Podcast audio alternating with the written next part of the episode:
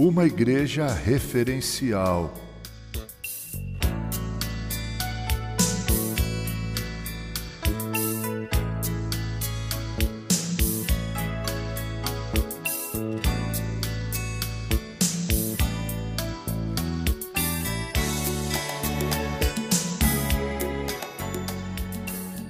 Lucas registra no capítulo 3 o seguinte a respeito da igreja de Antioquia da Síria. Diz ele: Havia na igreja de Antioquia profetas e mestres: Barnabé, Simeão, por sobrenome Níger, Lúcio de Cirene, Manaém, colasso de Herodes, o tetrarca, e Saulo.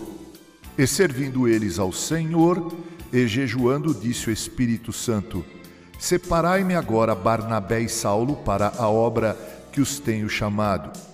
Então, jejuando e orando, impondo sobre eles as mãos, os despediram. Uma igreja referencial.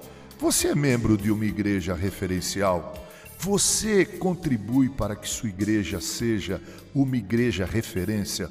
Veja as qualidades, as propriedades, os atributos da igreja de Antioquia que fizeram dela uma igreja referencial. Em primeiro lugar, nesta igreja havia profetas e mestres, ou seja, havia um grupo de pessoas que se aprofundavam no estudo das escrituras sagradas. Eles não tratavam as escrituras e nem os testemunhos a respeito de Jesus como algo superficial, mas com profundidade. Segundo, nesta igreja havia serviço ao Senhor.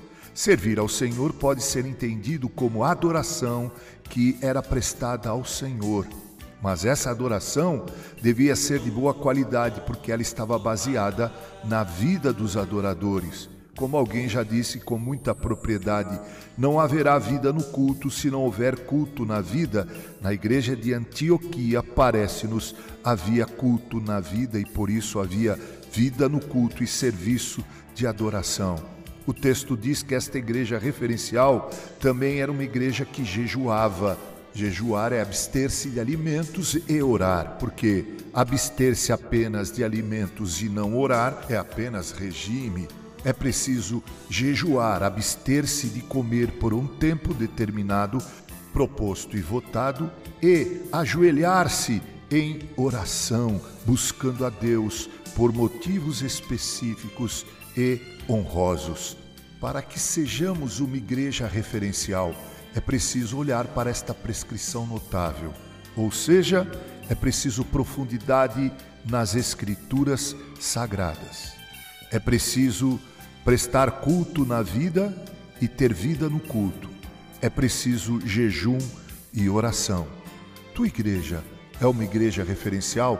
Se ainda não é, ela pode se tornar. Isso pode começar com você. Com carinho, Reverendo Mauro Sérgio Aiero. Cortesia Cordial Editora, Música, Literatura e Podcast.